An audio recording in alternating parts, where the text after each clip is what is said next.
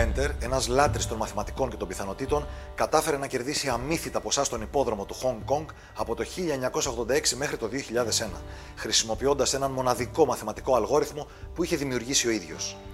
Ο Μπέντερ συνεργάστηκε με δεκάδες ανθρώπους και το μαθηματικό μοντέλο που ανέπτυξε συνυπολόγιζε πάνω από 120 διαφορετικούς παράγοντες για το κάθε άλογο, ώστε να μπορεί να βρει μαθηματικό πλεονέκτημα στα στοιχήματα.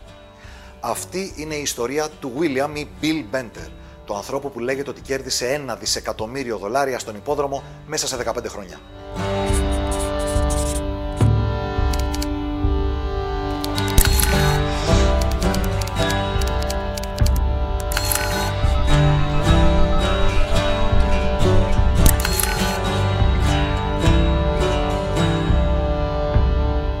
Γεννημένος το 1957 στο Πίτσμπουργκ των Ηνωμένων Πολιτειών, ο Μπιλ Μπέντερ είχε από μικρός κλείσει προς τις θετικές επιστήμες. Όταν τελείωσε τις σπουδές του στη φυσική το 1977, ο Μπιλ Μπέντερ είχε ήδη μελετήσει την τέχνη του μετρήματος φύλων στο Black Jack μέσα από το διασημότερο βιβλίο επί του θέματος, το Beat the Dealer του Edward Thorpe. Από το 1978 μέχρι τις αρχές της δεκαετίας του 80, ο Μπέντερ παίζει blackjack επαγγελματικά και κάπου εκεί γνωρίζει και τον Alan Woods. Ο Woods πατέρας δύο παιδιών και προσφάτως διαζευμένος, είναι μέλος ομάδας που παίζουν blackjack σε διάφορα καζίνο σε όλο τον κόσμο. Ο Bill Bender καταλαβαίνει αμέσως τα πλεονεκτήματα της στρατηγικής του να παίζει σε μια ομάδα με κοινό κεφάλαιο. Τα άτυχα αποτελέσματα μιας περίοδου εξισορροπούνται εύκολα όταν παίζουν όλοι μαζί και παράλληλα υπάρχει και στήριξη μεταξύ των μελών της ομάδας. Ο Μπέντερ μπαίνει λοιπόν στην ομάδα του Alan Woods και μαζί κυκλοφορούν σε όλο τον κόσμο και κερδίζουν αρκετά χρήματα για 7 χρόνια περίπου. Κάπου στις αρχές του 1987 αρχίζουν όμως να τους βάζουν, να τους επιβάλλουν απαγόρευση σε διάφορα καζίνο στον κόσμο, όπως και στο Las Vegas. Ο Alan Woods μιλάει τότε στον Μπέντερ και του λέει για, τους, για τους υπόδρομους στο Hong Kong, ότι υπάρχει αρκετά μεγάλη πιθανότητα να βρουν μαθηματικό πλεονέκτημα εκεί. Ο Μπέντερ αμέσως αρχίζει και ψάχνει να βρει ό,τι στοιχεία μπορεί να μαζέψει για το θέμα των υποδρόμων πηγαίνει στους υπόδρομους της ε, Καλιφόρνια της περιοχής, αρχίζει να ψάχνει τα αρχεία τους, αλλά δεν βρίσκει κάτι να τον βοηθήσει. Ταυτόχρονα ο Alan Woods ταξιδεύει στο Hong Kong. Πάει εκεί και μαζεύει ό,τι στατιστικά των υποδρομιών μπορεί να βρει και τα φέρνει πίσω στην Αμερική. Ο Μπέντερ πηγαίνει στη βιβλιοθήκη του Πανεπιστημίου της Νεβάδα και εκεί, μετά από αρκετό ψάξιμο, βρίσκει την έρευνα που χρειαζόταν. Η έρευνα είχε τίτλο Αναζητώντας επιτυχία στον υπόδρομο, ένα πολυπαραγοντικό μοντέλο πιθανότητων για τις υποδρομίες. Εκεί ο Μπέντερ ανακαλύπτει ότι μπορεί να βρει έναν τρόπο για να υπολογίσει τις πιθανότητες νίκης του κάθε αλόγου αν έχει αρκετούς παράγοντες για να υπολογίσει. Παράγοντες όπως το βάρος του αλόγου, το μέγεθός του, η ταχύτητά του στην ευθεία, αποτελέσματα σε προηγούμενους αγώνες, το βάρος του τζόκεϊ ακόμα και διάφορους άλλους παράγοντες. Ο Μπέντερ λοιπόν αρχίζει, μαθαίνει κώδικα για να φτιάξει ένα πρόγραμμα, βάζει τα στοιχεία που έχει φέρει ο Woods από τις υποδρομίες στο Hong Kong και ψάχνουν να βρουν πλεονέκτημα. Η πηγή της θεωρίας τους ήταν ότι τα στοιχήματα στις υποδρομίες του Hong Kong γίνονται σε μορφή ανταλλακτηρίου. Οι παίκτες δηλαδή παίζουν ουσιαστικά μεταξύ τους και οι αποδόσεις διαμορφώνονται από τα στοιχήματα των παικτών. Η διοργανώτρια αρχή, στην οποία είναι το κράτος αλλά και η Ένωση των Αναβατών, ουσιαστικά παίρνουν απλά ένα ποσοστό από τα παιγμένα. Το ποσοστό αυτό, η γκανιότα δηλαδή, ήταν 17%, ένα αρκετά μεγάλο ποσοστό για τυχερό παιχνίδι, το οποίο έκανε όλους τους παίκτες τυχερών παιχνιδιών της εποχής, τους επαγγελματίες παίκτες που ψάχναν κέρδος, να θεωρούν ότι δεν μπορεί να βγει μαθηματικό πλεονέκτημα στους υποδρόμους του Hong Kong λόγω της μεγάλης γκανιότα.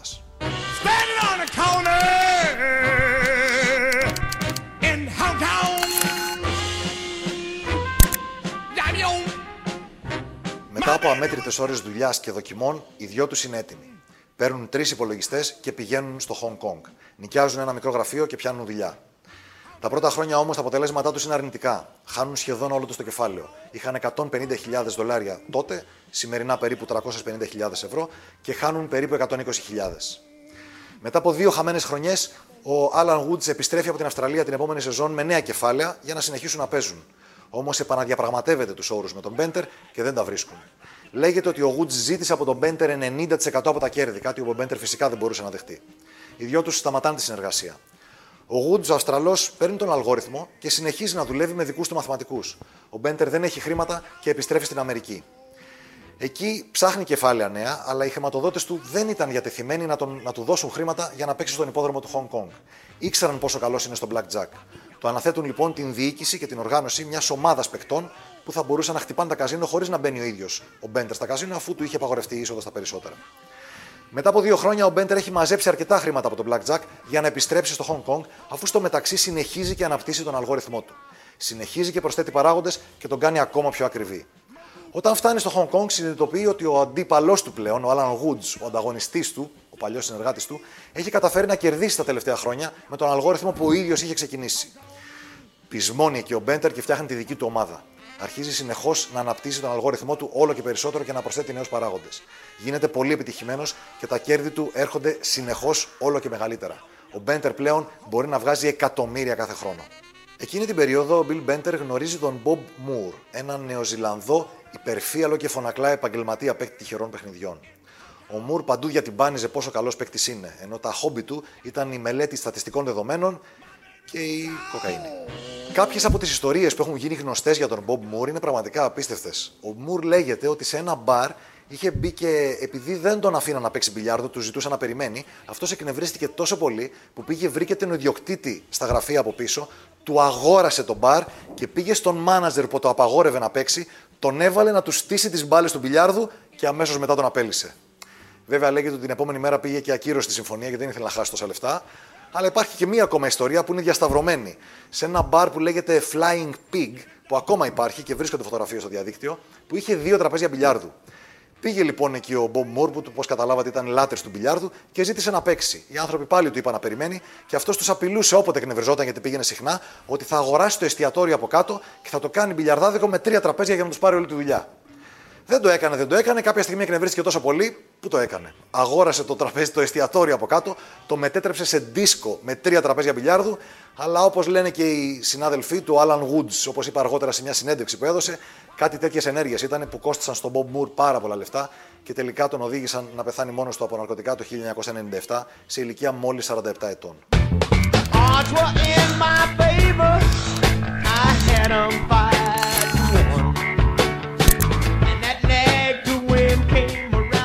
είπαμε λοιπόν, ο Bob Moore συνεργάστηκε με τον Bill Benter και πρόσθεσε στον αλγόριθμο του Benter έναν παράγοντα, τον αστάθμητο παράγοντα, την ατυχία δηλαδή.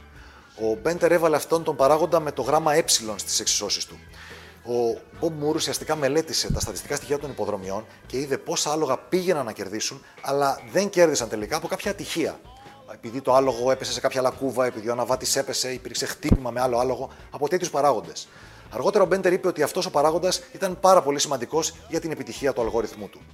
Όταν όμως αργότερα ο Μπέντερ και ο Μουρ τσακώθηκαν, ο Μουρ πήρε τα στατιστικά που είχε μαζέψει και πήγε στον Άλαν Woods, τον ανταγωνιστή του Μπέντερ. Ο Άλαν Woods είδε τον Μπομπ Μουρ και είδε τα στοιχεία, κατάλαβε πόσο σημαντικά είναι, ήξερε όμως ότι είναι ανήθικο να τα αγοράσει. Όπως είπε αργότερα σε μια συνέντευξη. Τελικά όμως δεν μπορούσε να αφήσει μια τέτοια ευκαιρία να περάσει ανεκμετάλλευτη και έδωσε στον Μουρ τα χρήματα που ζητούσε. Έχουμε φτάσει πλέον στη δεκαετία του 1990. Τα αποτελέσματα του Μπέντερ βελτιώνονται συνεχώς. Η ομάδα του μεγαλώνει. Έχει προσλάβει δημοσιογράφους, άλλους παίχτε, ειδικούς, μέχρι και τηλεφωνήτρε έχει βάλει για να τοποθετούν τα στοιχήματά του όσο πιο γρήγορα γίνεται μέσω τηλεφώνου. Είναι ουσιαστικά μια μηχανή που τυπώνει χρήματα ασταμάτητα. Το 1992 ο Bill Benter δέχεται ένα τηλεφώνημα από την Ένωση των Αναβατών των Υποδρομών, τους Jockey. Έχοντας εμπειρία παλιότερα από τον Black Jack, φοβήθηκε ότι θα του ζητήσουν να σταματήσει να παίζει. Αλλά αυτοί του είπαν κάτι διαφορετικό. Του λένε στο τηλέφωνο. Είσαι ο καλύτερος πελάτης μας. Τι μπορούμε να κάνουμε για να σε διευκολύνουμε; Βλέπετε, οι αναβάτες έπαιρναν ποσοστό από τα παιγμένα. Δεν κοιτούσαν ποιος κερδίζει και ποιος χάνει. Ο Μπέντερ λοιπόν που έπαιζε εκατομμύρια ήταν για αυτούς μια πολύ καλή περίπτωση. Θέλαν να τον βοηθήσουν. Ο Μπέντερ λοιπόν ζήτησε έναν ηλεκτρονικό υπολογιστή άμεσα συνδεδεμένο με τον υπόδρομο, ώστε να μπορεί να τοποθετεί τα στοιχήματά του όσο πιο γρήγορα γίνεται. Οι αναβάτες του τον έδωσαν και έτσι ο Μπέντερ απέκτησε ένα ακόμα τρομερό ανταγωνιστικό πλεονέκτημα.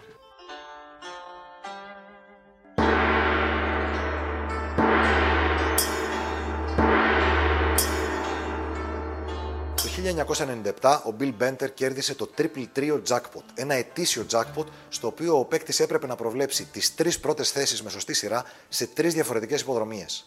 Του έδωσε τότε σε σημερινά χρήματα περίπου 22 εκατομμύρια ευρώ.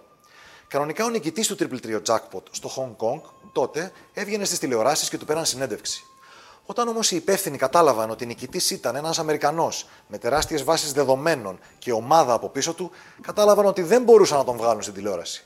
Αν οι παίκτες έβλεπαν απέναντι σε ποιον παίζουν, ίσως σταματούσαν να παίζουν. Θα δεχόταν ένα σημαντικό πλήγμα το στοίχημα στις υποδρομίες. Εκεί λοιπόν το κλίμα άρχισε να γίνεται αρνητικό εναντίον του από τους ε, διοργανωτές και έτσι ο Bill Benter όταν πήγε να ξαναβάλει στοίχημα αμέσως μετά, η απάντηση που πήρε είναι: Κύριε, ο λογαριασμός σας έχει κλείσει. Δεν μπορείτε να τοποθετείτε άλλα στοιχήματα. Παράλληλα, το 1997 έγινε και ένα άλλο σημαντικό γεγονός. Ήταν η χρονιά παράδοσης του Hong Kong από τους Βρετανούς στους Κινέζους. Υπήρξε μεγάλη αβεβαιότητα εκείνη τη χρονιά γιατί κανείς δεν ήξερε αν θα συνέχιζαν να επιτρέπουν τα παιχνίδια καζίνο και τα τυχερά παιχνίδια γενικότερα στην περιοχή του Hong Kong. Βλέπετε στην Κίνα απαγορεύονται σε όλη την επικράτεια.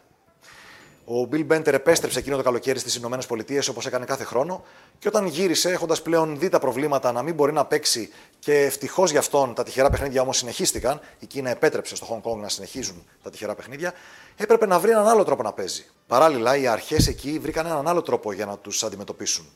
Βλέπετε η φορολογία για τους παίκτες και τα κέρδη τους δεν υπάρχει, είναι μηδενική. Αλλά η φορολογία για τις επιχειρήσεις στο Hong Kong είναι αρκετά μεγάλη. Οι αρχές λοιπόν άρχισαν να μελετούν αν οι ομάδες του Bill Benter και του Alan Woods μπορούσαν να χαρακτηριστούν ως επιχειρήσεις. Αν ίσχυε αυτό, θα τους φορολογούσαν όχι μόνο για τα κέρδη τους από εκεί και πέρα, αλλά και αναδρομικά για όλα τα χρόνια που κερδίζαν εκεί. Μιλάμε δηλαδή για τεράστια απώλεια. Φυσικά οι δυο τους δεν μπορούσαν να το δεχτούν αυτό. Όταν οι αρχές κάλεσαν τον Alan Woods για να τον ρωτήσουν, να του ζητήσουν μια λίστα με τους επενδυτές του, αυτός εξαφανίστηκε, πήγε στις Φιλιππίνες. Από την άλλη, ο Bill Benter, του οποίου του είχαν σταματήσει, του είχαν απαγορέψει να παίζει μέσω τηλεφώνου και μέσω υπολογιστή, δεν μπορούσαν πλέον να τον κυνηγήσουν σαν ομάδα και σαν επιχείρηση. Ο Μπέντερ όμως βρήκε ένα άλλο κόλπο. Και αυτό ήταν ιδιαίτερα πολύπλοκο. Το φθινόπωρο του 1997, αμέσως μετά την παράδοση του Hong Kong από τους Βρετανούς στους Κινέζους, ο Bill Benter πηγαίνει και πάλι στο Hong Kong. Αυτή τη φορά προσπαθεί να περάσει απαρατήρητος. Έχει μαζί του τρία λάπτοπς, έναν μικρό εκτυπωτή και πάρα πολλά κουπόνια στοιχήματος λευκά, έτοιμα να τυπωθούν. Πιάνει ένα δωμάτιο σε ένα ξενοδοχείο στο ισόγειο για να μπορεί να πεταχτεί γρήγορα στο γραφείο που είχε ανοίξει απέναντι και δεχόταν στοιχήματα για τον υπόδρομο ηλεκτρονικά μέσα από μηχανήματα. Ο Bill Benter παίρνει γρήγορα 80 τυπωμένα κουπόνια και μαζί του περίπου 150.000 ευρώ σημερινά. Τρέχει απέναντι στο γραφείο που δεχόταν τα στοιχήματα, πήγε στο μηχάνημα το αυτόματο και πέταγε τα κουπόνια μέσα σαν τρελός μέχρι να του γράψει το μηχάνημα. Ολοκληρώθηκαν τα στοιχήματα, ξεκινάει ο υπόδρομος, ο αγώνας. Αμέσως μετά συνεχίζει, πηγαίνει πίσω στο δωμάτιο και ο εκτυπωτής συνεχίζει να τυπώνει κουπόνια για την επόμενη υποδρομία. Ταυτόχρονα με τον Μπέντερ, πολλά άλλα μέλη της ομάδας του κάνουν το ίδιο πράγμα σε άλλα μέρη του Hong Kong. Το σύστημα του Μπέντερ συνεχίζει να λειτουργεί. Δυστυχώς όμως απαιτεί πάρα πολλά άτομα, πολλά κινούμενα γρανάζια στη μηχανή. Είναι δύσκολο να διαχειριστεί όλα αυτά τα κινούμενα μέρη. Υπάρχουν άνθρωποι που κυκλοφορούν με χρήματα πάνω τους στους δρόμους του Hong Kong. Είναι πολύ επικίνδυνο.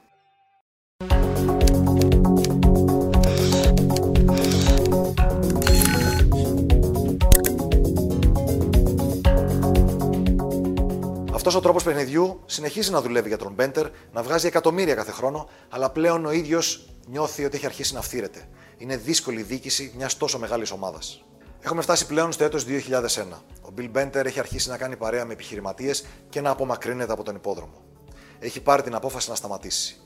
Αλλά υπάρχει κάτι που τον τρώει μέσα του. Θέλει μία ακόμα προσπάθεια για να κερδίσει μία ακόμα φορά το triple trio jackpot έχει αναπτύξει, βλέπετε, τόσο πολύ τον αλγόριθμο του πλέον που έχει μεγάλη αυτοπεποίθηση ότι μπορεί να το κάνει. Δεν θέλει όμως να μπει στο μάτι των αναβατών και έχει ένα ιδιαίτερο σχέδιο στο μυαλό του.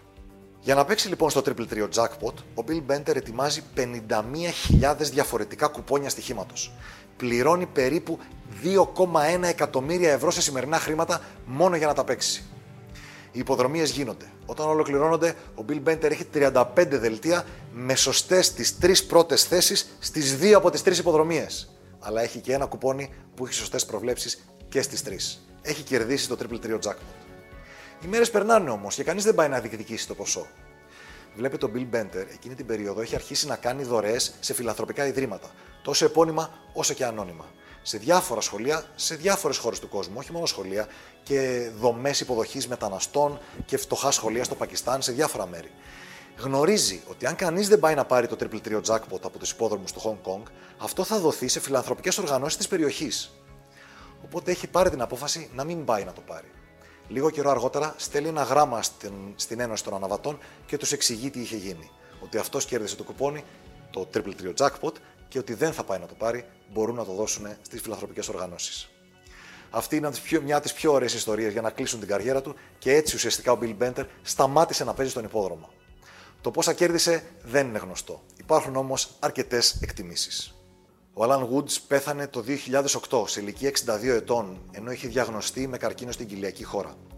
Σε συνέντευξη που είχε δώσει λίγο πριν το θάνατό του, είχε παραδεχτεί ότι ο αλγόριθμος του Bill Benter ήταν πολύ ανώτερος από τον δικό του. Αλλά ποτέ δεν πίστεψε ότι ο Bill Benter ήταν αυτός που κέρδισε το Triple Trio Jackpot και δεν το πήρε ποτέ. Ήταν κάτι που αυτός δεν μπόρεσε να το χωνέψει, μάλλον. Πάμε τώρα πίσω στον Bill Benter. Ένας καθηγητής στο Πανεπιστήμιο της Κολούμπια, ο William Ziemba, είχε μελετήσει αυτές τις ομάδες, τα συνδικάτα των υποδρομιών του Hong Kong, όπως είχε πει. Και θεώρησε ότι μια καλή ομάδα μπορούσε να βγάζει μέχρι και 100 εκατομμύρια δολάρια κάθε χρόνο. Ο Edward Thorpe, ο συγγραφέας του βιβλίου Beat the Dealer, του διασημότερου βιβλίου για το μέτρημα στο Blackjack, ήταν και το βιβλίο που όθησε τον Bill Benter στα παιχνίδια πλεονεκτήματος, αν θυμάστε στην αρχή της ιστορίας. Έχει γράψει αργότερα για τον Bill Benter και την, το συνδικάτο του, όπως το είπε ο Ζιέμπα, στις υποδρομίες του Hong Kong. Ο Thorpe εκτιμάει ότι ο Bill Benter και η ομάδα του κέρδισαν πάνω από ένα δισεκατομμύριο δολάρια. Κάτι που αν ισχύει κάνει την ομάδα του Benter την πιο επιτυχημένη ομάδα σε τυχερά παιχνίδια στην ιστορία των τυχερών παιχνιδιών. Αργότερα ο Bill Benter είπε ότι αυτή η εκτίμηση του Thorpe είναι μάλλον ακριβής, αλλά ότι πολλά από αυτά τα χρήματα έχουν πάει σε συνεργάτες του. Και όπως ο ίδιος είπε, δυστυχώς δεν είμαι δισεκατομμυριούχος.